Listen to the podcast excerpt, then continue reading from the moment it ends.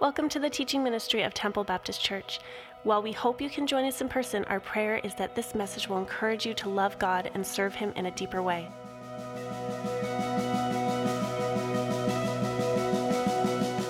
Let's pray, Father. What a day that's going to be when you come, when you break through the clouds of glory and call your children home.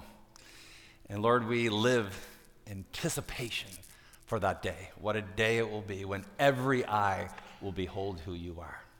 Thank you. Thank you for our time already this morning, Lord. In Jesus' name we pray. Amen. You may be seated.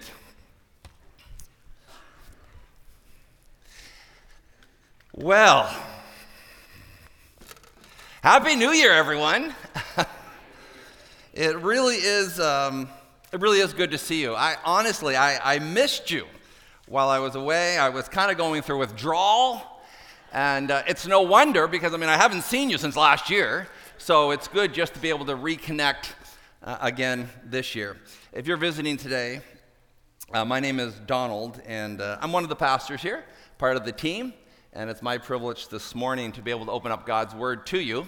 And I want to let you know for you that are guests, you are sitting among some really great people.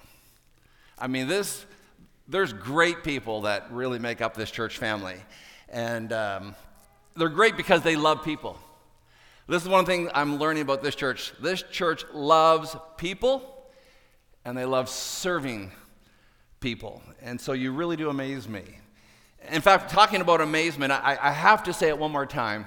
Thank you so much for helping us finish 2016 so strong uh, financially. This really will help propel us uh, in 2017. I, this is my first year, of course, experiencing what the people of uh, Temple are like.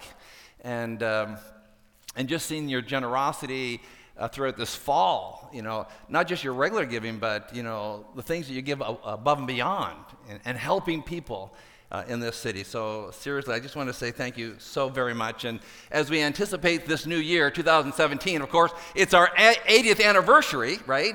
80 years making a difference right here in the city of Sarnia. 80 years of proclaiming the truth of God's word that God loves people. In fact, he loved them so much that he, that he came and he lived among us and experienced what we experience and then willingly went to a cross and died for us. We love proclaiming that truth because we really believe that knowing Jesus is a game changer. I mean, your sins are forgiven, the, the weight is lifted off your shoulders, uh, an eternity uh, with uh, Jesus uh, a life for all eternity with Jesus, and a life that's really designed with purpose and meaning. And, and that's not just religious talk, by the way. I believe that to the core of my being. And as a church, we believe that to be true as well. Well, today we begin a brand new series called The Elephant in the Room. Kind of an unusual title, I will say, but today we're, uh, for the next couple of weeks, actually, we want to be talking about what the Bible has to say about finances. Now, I admit, you know, I'm a little bit nervous. You know, when pastors have to talk, you know, when pastors decide to talk about money, you don't know, you know, because it's very personal, right? I mean, we know that to be true. We have our own personal savings account, we have our own personal checking account, we have our own personal financial advisor. We have a company visa and we have our personal visa. So you understand, it's very personal. And uh, in fact, when I mentioned it to the elders, I said, I think uh, in January I'm going to be speaking on money. It was a hush over the room, like I had said a bad word. And then I think it was Don that said, You're willingly going to talk about this subject? And uh, so I thought, what better time of the year than right at the very beginning of the year when we're all setting goals? I mean, this is the time of year, like we make the goal, like, ah, I want to lose weight, or I, I want to get a little bit more fit, or this is the year that I'm going to get married, or this is the year that we decided we're going to have children, or this is the year that we're going to buy our first house. I mean, you're setting all kinds of goals. This is the year that we're going to get out of debt. Uh, this is the year that we're going to save money so we can go to a trip to Hawaii. We're always setting goals. Uh, this is the year that You know, we, we want to get a handle on our finances. So that's why I thought at the beginning of the year would be the best season to talk about this subject. And I've come to realize that the Bible has a lot to say about, the, about money. Now, I grew up in a great church as a child. Fantastic church. I love that church. But my entire life, I don't ever remember hearing a message about money because it was personal. That's meddling. Leave that to, to individuals. But yet, the Bible speaks so much about it. I mean, there's over 500 verses that talk about money and money management. And so I thought, how could I neglect such an important part of what the Bible has to say? And I love this, this book we call the Bible, by the way. I love it because I believe it's God's word uh, to us. And I have absolutely no doubt in my mind that every word that is in there is exactly what God wanted us to have. And it's so amazing because it, it's so practical for us even today. I mean, you know, you, you think about it, the, the author's, um, or the, the time span is thousands of years when it was written over multiple authors, and it goes back to like six, eight, ten thousand years in history. And yet here it is so practical for us living in 2017. And, and I meet people all the time that will say, oh, that Bible is kind of outdated. You know, it was written thousands of years. It's not practical for us who are living in 2017. Which I always say, well, then you obviously haven't read the Bible.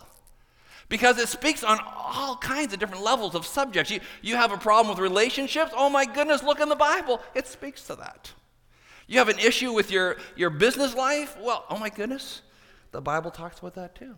You're struggling with raising your children? Oh my goodness, the Bible has some advice about that as well. Uh, you're having a problem with your tongue and how you speak to people? Huh, look at there. The Bible speaks on that as well. Morality seems to have your head spinning? Well, yeah, actually, the Bible even speaks about that. Uh, sexuality is confusing? Hey, check out what the Bible has to say uh, about it. Um, and maybe money management? You'd be surprised. This is like the first financial advisor is right in here in the Bible. And so we are going to look to see what the Bible has to talk about it um, the next couple weeks. And, and I think everybody wants to get a little bit wiser. Everybody wants to get a little bit smarter. We all want to excel in certain areas of our life. And we want to be a little more with it than we were last year. So that's why we're going to dive into the Bible and see what the Bible has to say. Are you ready? Are you ready? Because it may not be pretty for everybody, what we're looking at here this morning, okay? But before we do, let's just pray. Father, thank you uh, for your word. Lord, thank you that we can have confidence in your word. And I pray, Lord, that as we, for the next few moments, as we open it, that it will come alive to us, that you will speak to us through your word this morning. In Jesus' name we pray. Amen.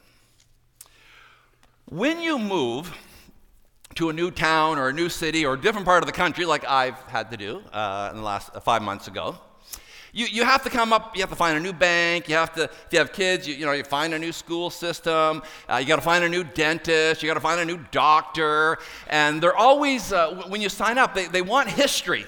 They like to have some history about you you know, uh, where were you born, you know, mother's maiden name, you know, maybe your health records. And like, for instance, uh, when you give blood, I love giving blood, by the way. I, have done it for so many years. I, I, love donating blood.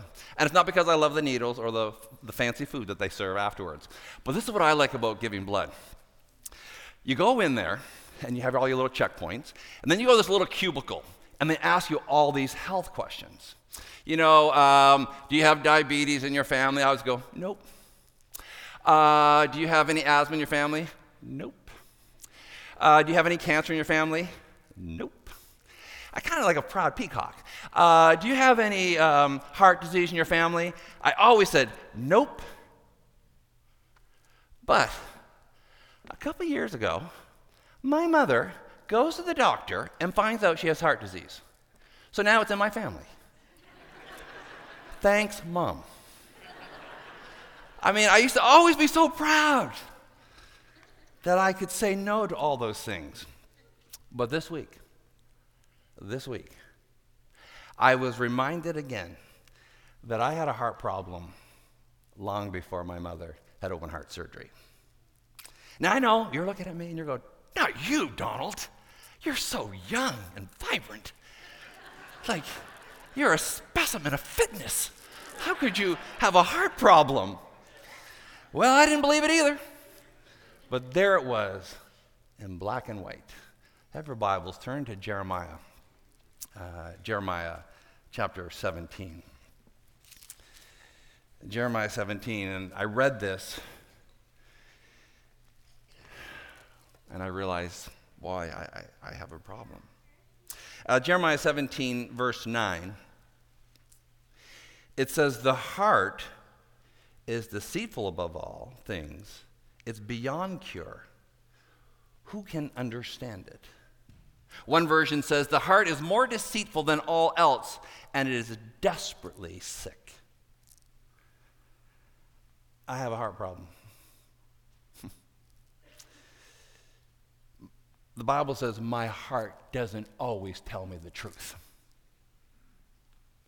In fact, what it's saying here is that my heart has a tendency to wander and make some very poor decisions. Now, I know you're shocked. You're like, the pastor? One of the pastors of Temple Baptist Church has a heart like that? Well, I don't like to bring people down with me, but let me tell you, the whole staff's like that. Okay? Each one of them got a diseased heart. And I think we all realized that he, even here in our auditorium, we have people. We have heart problems. That's what the Bible tells us right here. And so I thought, well, let's see if we can find some medication to help with this disease heart.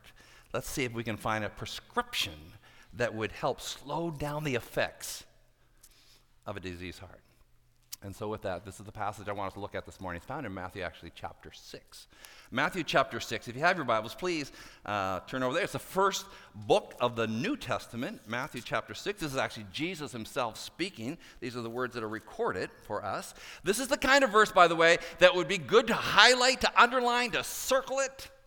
In fact, it would probably be a great verse to memorize and just say it daily to ourselves. Um, in Matthew chapter 6, verse 21. It says, For where your treasure is, there will be your heart also. I wanted to write that down. Where your treasure is, the Bible says, there will you find your heart.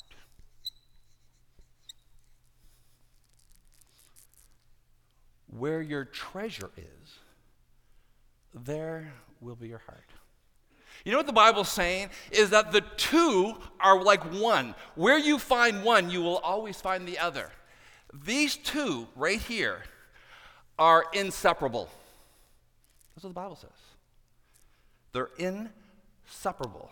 Where your treasure is, there will be your heart.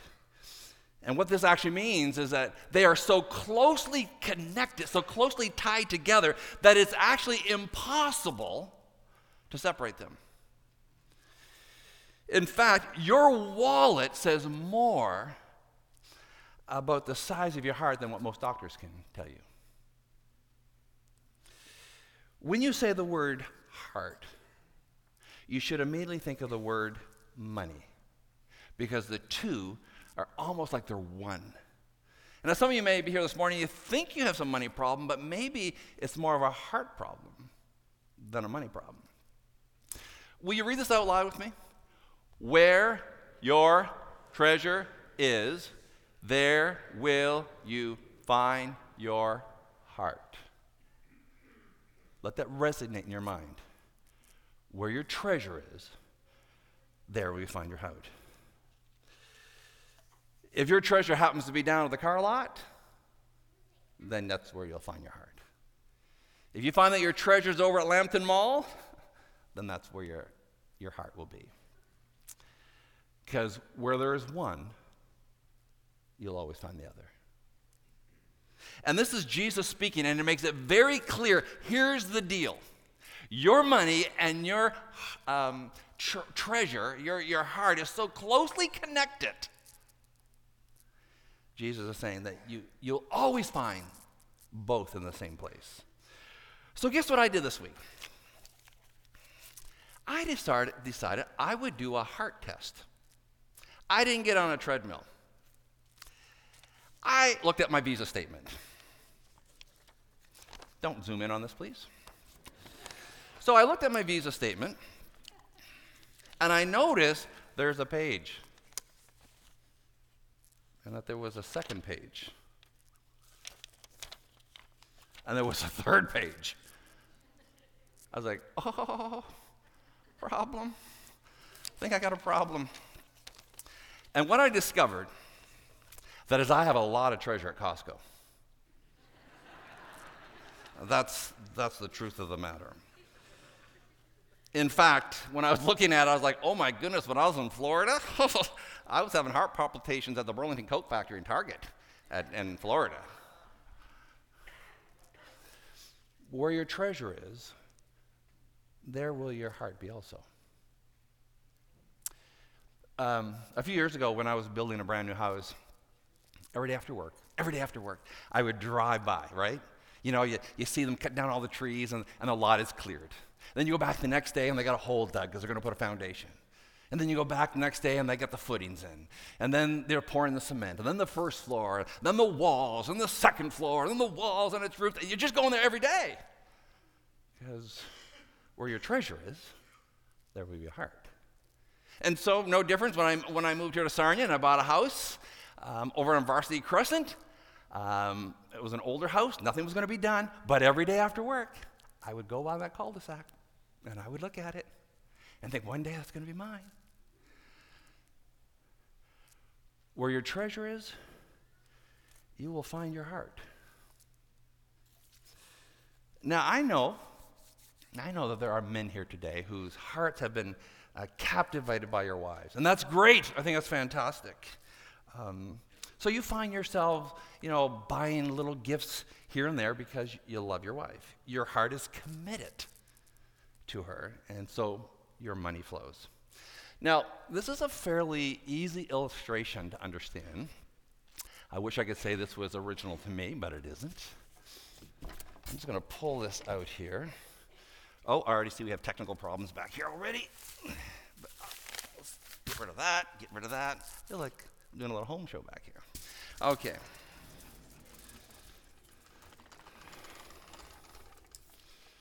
So,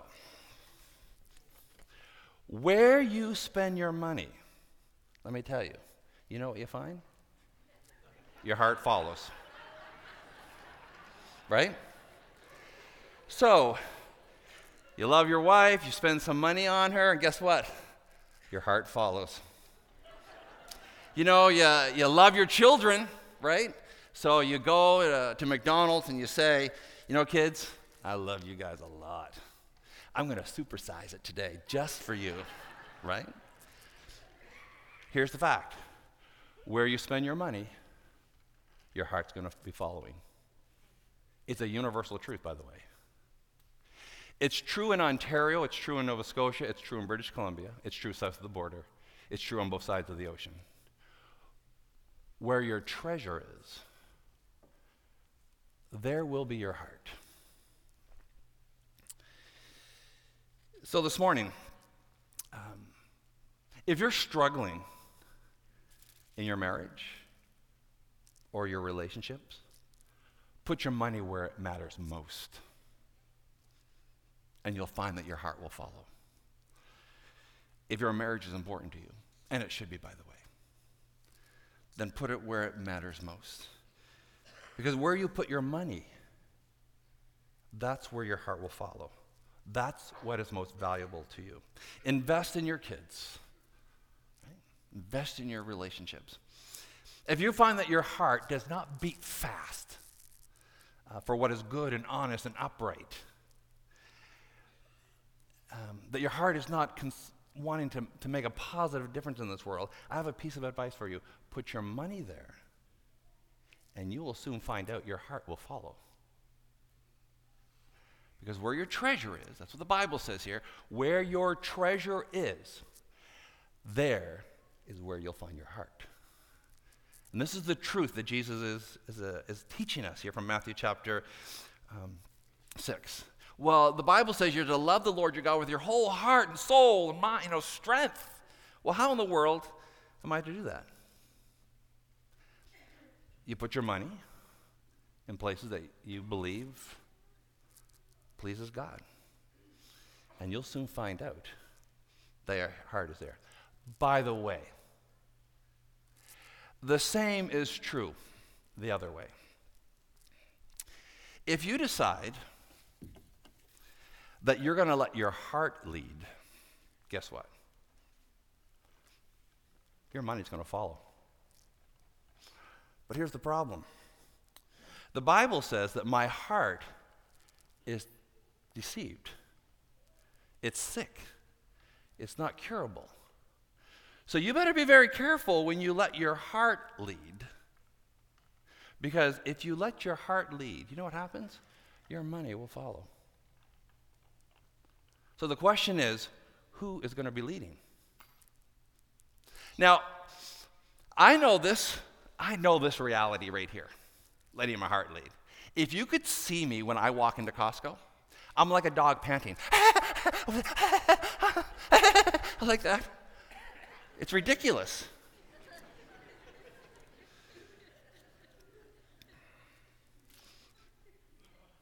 See, advertisers know if they can get your attention, uh, they'll get your mar- money.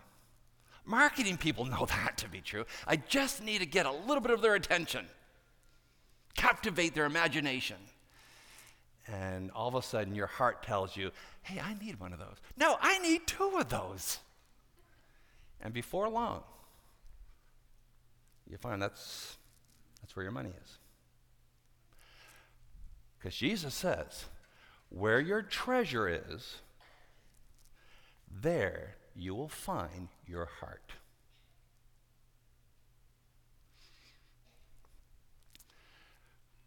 So, who's going to lead in this relationship? Because this is a very powerful relationship your heart and your money. And who's going to lead? Now, the question is how do I get control I mean, how do I make the, the right decision? How do I know that I'm going to make the right um, relationship here lead? How do I know I don't make, I'm going to not let my heart lead? Well, I thought about that. I thought, how, how, how do you protect against that? Because we're all susceptible to it. Right? We go into a store and, and our heart just starts you know, pounding. We see things that we like and we sniff over here and we sniff over there. We, we want it all. So, how do I prevent myself from allowing my heart to lead when the Bible says actually quite clearly that you have a diseased heart, Donald, and if you allow your heart to lead, you could be easily deceived into making some very poor dis- choices with your finances. So I'm wrestling with this in my head. How can I keep my heart from leading And um, this is what I think. I think it's some wise advice. The only way I know is that you have to decide in advance what you're going to do. I mean, there's a comes a point in your life that you just have to make a decision ahead of time before decisions are often necessary to make. And I want to challenge you today to make decisions ahead of time as to where you're going to put your finances. And when you make that decision ahead of time, you will find out, you will discover that your heart will follow with no problem. I know, I know some of you right now are getting very nervous because you're like, oh, brother, this is where he comes in, that pastor guy, and says, now God needs your money. I want to tell you right now, I hope and pray that, that those words never come from my lips, by the way, because God doesn't need any, anything that we have. He was doing quite well before we came along and he'll do quite well after we're gone. This has nothing to do with money. This has everything to do, though, with developing a, large heart and not being small and cold, but being generous. That you decide in advance where your treasure will be spent. Now, the majority of people in this room are married. Okay? The majority of people in this room would be married. Now, I have a question for you. When you were married, did you decide in advance of the wedding that you would no longer date anyone, or did you decide that after the wedding? like, did you say, you know what? I'm going to make that decision 12 months after I'm married that I'm not going to date anybody. No, it's ridiculous, right? You, you've made that decision ahead of time. Before you made your vows, you said, dating is over for me. And so when an attractive lady walks by or a very charming and ha- handsome man walks by, it doesn't enter your mind, I wonder if I should date them. No, no one thinks that. Because you made that decision long before. You understand what I mean by making the decision ahead of time? Uh, here's another way to illustrate. I realize that perhaps some of you, uh, when you get up on Sunday mornings, uh, maybe an hour before church, you decide, hey, should we go to church or shouldn't we go to church? And um, you say, well, what's wrong with that? Well, here's what happens when you make those kind of decisions, those last minute decisions you're, you just can't be consistent because you're just kind of going with how your heart feels. See, long before I ever became a pastor, long before, it was a very important part of my life. I wanted to be a fully devoted follower of Jesus Christ, and I knew it would be so important that I be among God's people. And so I never uh, had to revisit the decision on a Sunday morning whether I was going to go to church. Like, I had made that decision so many years ago that it's just natural. And so, of course, now when I come, my heart just gets so excited when I come. I made the decision a long time ago. And I've never had to revisit that decision. I, I made it in advance. And honestly, it doesn't matter to me if there's a, a guest speaker or, you know, they're not singing the, my favorite songs that Sunday. No, that doesn't matter. Because I made a decision that was an important part of the development, my spiritual development as a fully devoted follower of Jesus. And so maybe some uh, looked at the, at the promo ahead of time and said, oh, the elephant in the room, look at right down there, he's talking about finances. January would be a great month to take vacation, don't you think, honey? Or maybe it's an hour before church, and you go, he's talking about money. You know, honey, the kids are so tired. Let's just let them sleep in. We'll enjoy our cup of coffee. And you know, elephant in the room, that's so worldly anyway. That's not for us. We'll go back to church in February. So that's what happens when you make decisions just when you let your heart. You, you just never actually become consistent. I mean, that's just, that's the simple truth of it. That's just reality. I mean, just imagine a football player, a hockey player, a basketball player, any kind of an athlete who sets his alarm at 6 o'clock in the morning to get up to practice that he makes the decision after the alarm goes off. 6 o'clock. Kind of tired. I could use an extra hour of sleep. No, I just think I'll hit the alarm off and go back to sleep. No, uh, no, no athlete does that. You know, they made a decision before they set the alarm that this is what I'm going to do.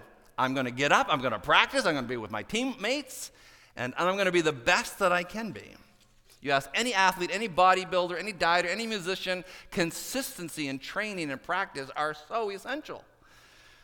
The reason I am not a very good piano player after eight years of piano is because I was so inconsistent with my practicing. Even with the encouragement of my parents. Hey, you see the piano up there? Nobody's sitting at it. You could go play now. It's not tied up, it's not being busy. But that's why I'm not very good at piano. Inconsistent. So this morning, what I'd like to do is invite you to a life that Jesus talks about.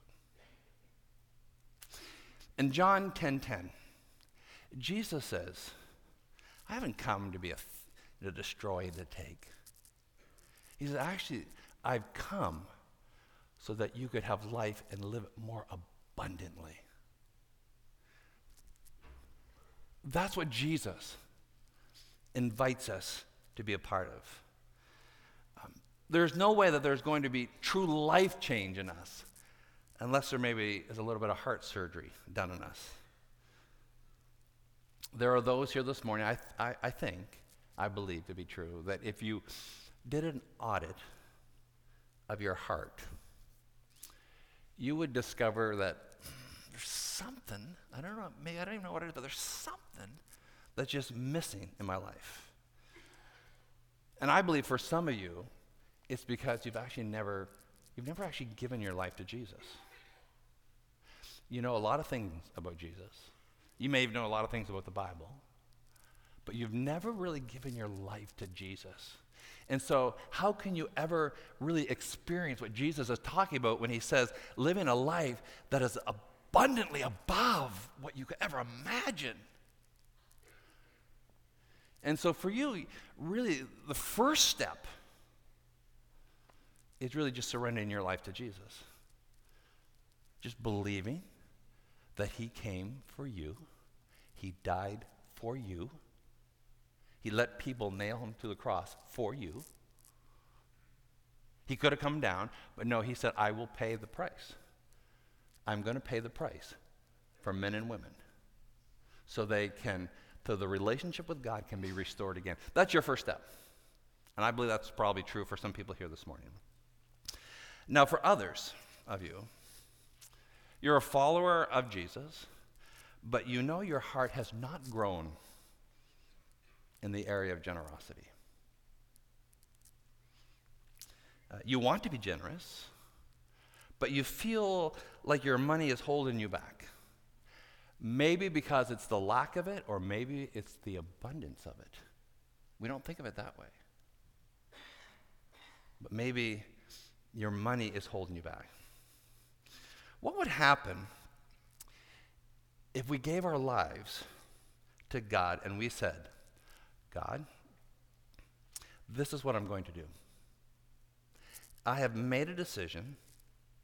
I've made a decision, and I'm not going to revisit it.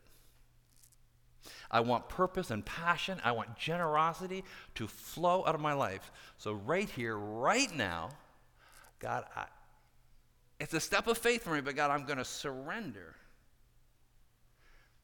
my finances to you. That's a big step. That's a, that's a huge leap for a lot of you. I understand that. And a lot of us can share stories about what that day was like when we just, we finally surrendered it to God and said, No, God, do with it what you want.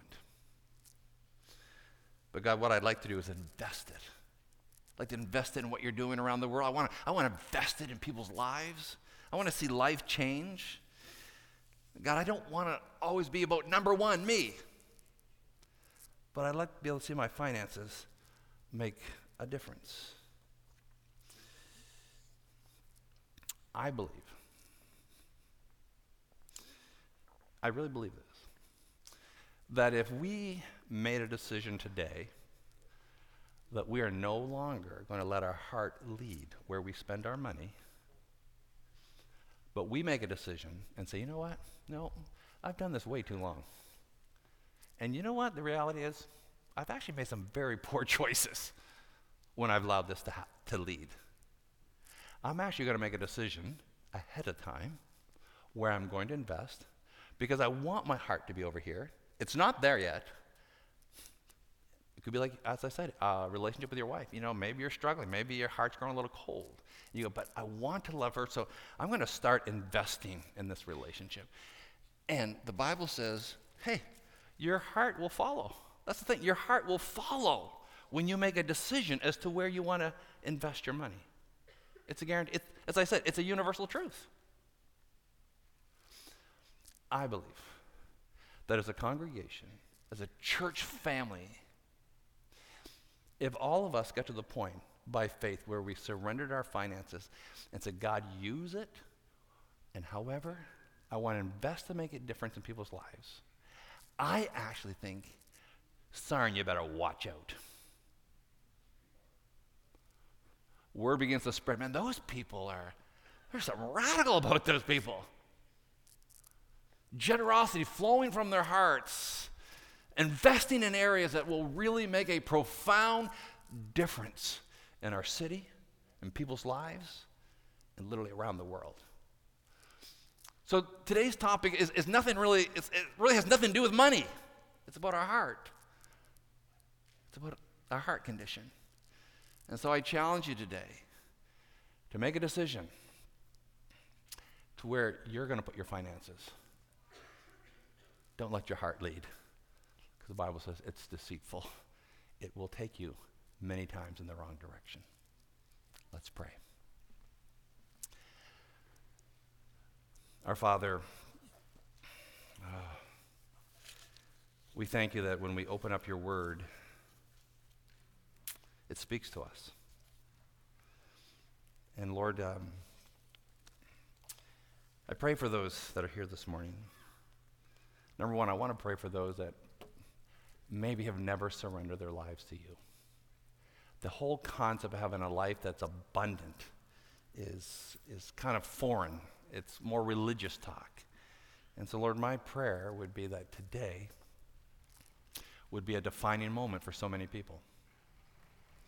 Lord, I, I pray that they would surrender their lives to you. That, would be the beginning of experience what it is to have a heart of generosity. And then, Lord, for those who who claim to be a follower of Jesus, Lord, we know this is a big step of faith to be able to surrender our finances. Oh, it's huge. Lord, there's something about being obedient to you. There's something about having a heart that overflows with generosity, a heart that grows large when we see the needs around us in our city and, and around the world that all of a sudden there's this outpouring, Lord, where we, we, where we begin to make differences. And that's what we pray, Lord. I pray that that would characterize us as a church, that our church heart would continue to enlarge and grow in this whole area of generosity. Lord, remind us when we find our heart beginning to lead Lord, you said it quite clearly. Be careful of your heart. It's diseased, it's very sick, and it will lead you to make some very poor choices. So, Lord, help us to, to be able to decipher that when we see those things happening. We pray in Jesus' name. Amen.